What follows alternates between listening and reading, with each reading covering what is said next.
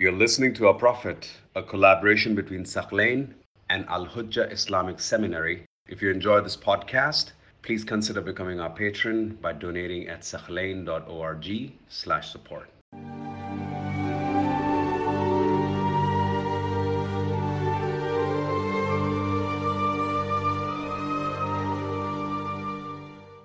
So we see that there were some noble Jewish men and scholars like Al Mukhayriq who did join the path of the Prophet ﷺ and they became a shaheed. They really sacrificed their life in the way of Allah subhanahu wa ta'ala. But the vast majority of the Jews in Medina, they were very stubborn with the Prophet and they gave him a hard time every single day. You know, these Orientalists, they don't talk about these details. Okay, what did these tribes do? Why did the Prophet expel some of, some of them after he signed the document with them? I want to share with you some examples of how they would fight the Muslims, they would come up with controversies, and they really wanted the Muslims to fight one another. Safiya bint Huyay, Huyay, her father, Huyay bin Akhtab, was a Jewish tribal leader. Safiya, his daughter, she says, I was very, I was a special daughter, daughter to my father. And also my uncle Abu Yasir. Her father, Huyay, and her uncle Abu Yasir. She says, she said I was spoiled. You know, they loved me. I was that special daughter to them. She says, whenever they would come and pass by and they would see me, they had to come, carry me, play with me, and give me special treatment. She says, Once I saw my father and my uncle Abu Yasir passing by, and they completely ignored me. They were so upset, so disappointed that they completely ignored me. So I realized that there's something wrong. So they left, they came back at sunset. When they came back at around sunset, I came next to them to hear them talking. And I heard this conversation that they had. She said, I heard my uncle Abu Yasir say to my father Huyay, Ahua Hua? He says they had just gone out to meet the Prophet. And when they came back, my uncle was asking my father, Is it really him? Meaning what? Meaning they had heard about the signs of the last prophet. And my uncle had seen the signs, my father had seen the signs. My uncle was asking my father, Is it really him? He's the final prophet?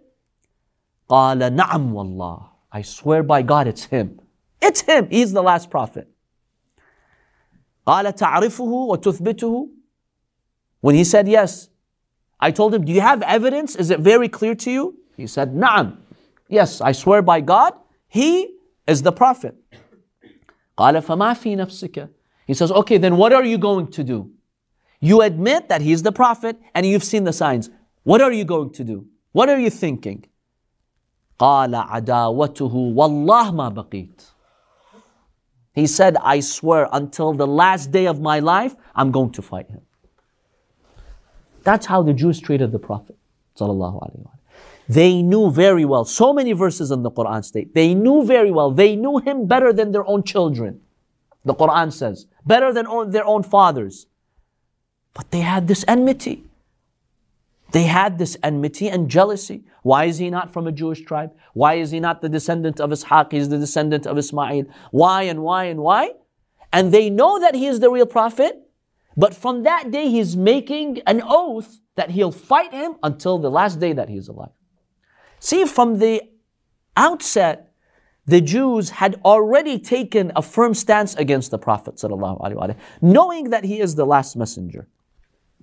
So we see some incidents like that.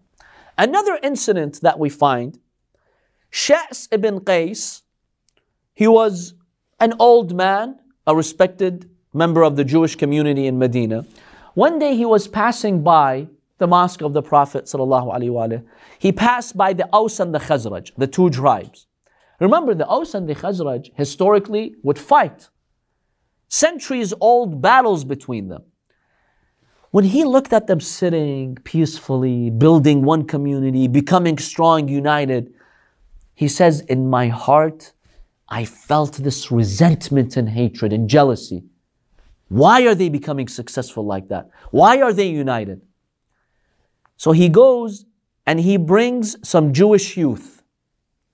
He tells them, Go and sit with the companions of the Prophet, the Aus and the Khazraj, and remind them of their historical rivalries. Tell them in so and so battle, you did that and you did that, and arouse their sentiments.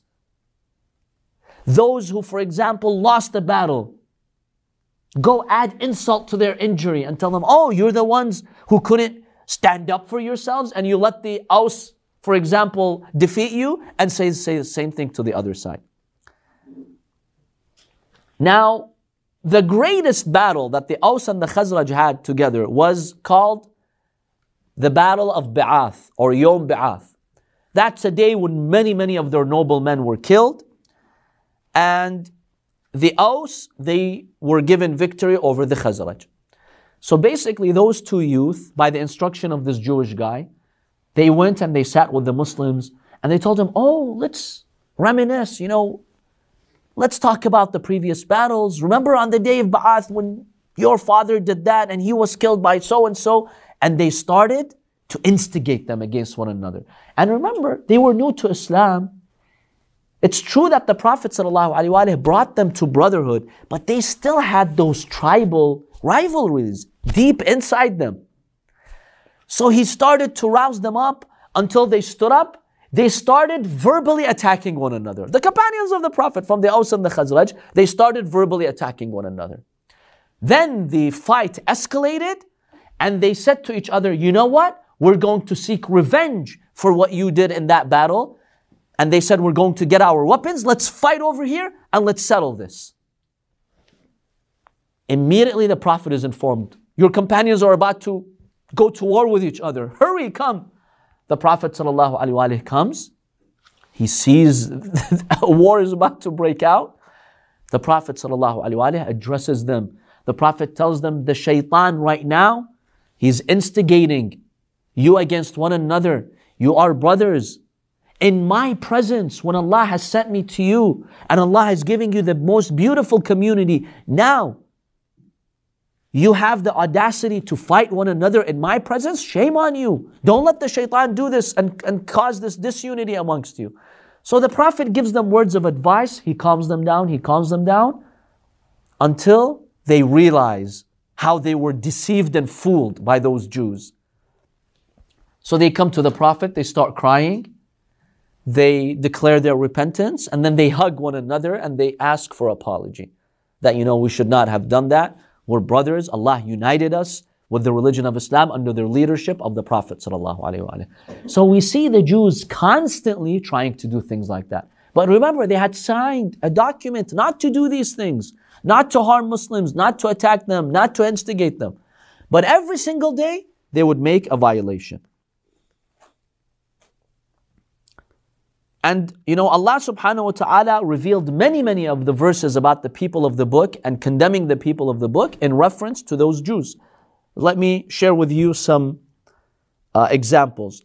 Ma'adh ibn Jabal, one of the companions of the Prophet, one day he goes to the Jews and he tells them, Remember when we were pagans, you Jews would open your books and you would tell us that soon you'll have victory because God will send His final messenger and that the final messenger will believe in the one God. He's not an idol worshiper.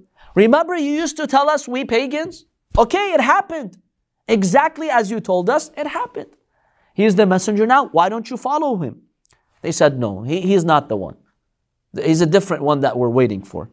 So Allah subhanahu wa ta'ala reveals verses in the Holy Quran. وَلَمَّا جَاءَهُمْ كِتَابٌ مِّنْ عِنْدِ اللَّهِ مُصَدِّقٌ لِمَا مَعَهُمْ When they find a book coming to them from Allah which confirms what they have in their books, وَكَانُوا مِن قَبْلُ يَسْتَفْتِحُونَ عَلَى الَّذِينَ كَفَرُوا And before that, they would actually cite these facts in their books. When the mushrikeen would attack them, that's how they found patience. They would say, It's okay, let's just wait, let's just wait some more. God will send that final prophet.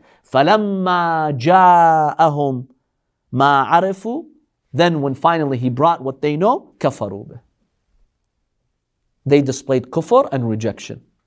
So this is one uh, verse that Allah subhanahu wa ta'ala revealed in the Holy Quran.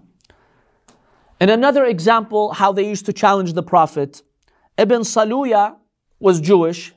He tells the Prophet, he tells him, Ya Muhammad, ما جئتنا بشيء نعرفه. You have not delivered any signs. Allah subhanahu wa ta'ala sends down this following verse.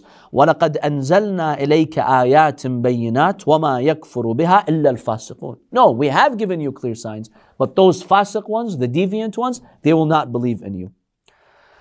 Rafi' ibn Huraymala, he tells the Prophet, if you're really a messenger here in the desert, why don't you cause a river to flow? Let's see some miracles from you.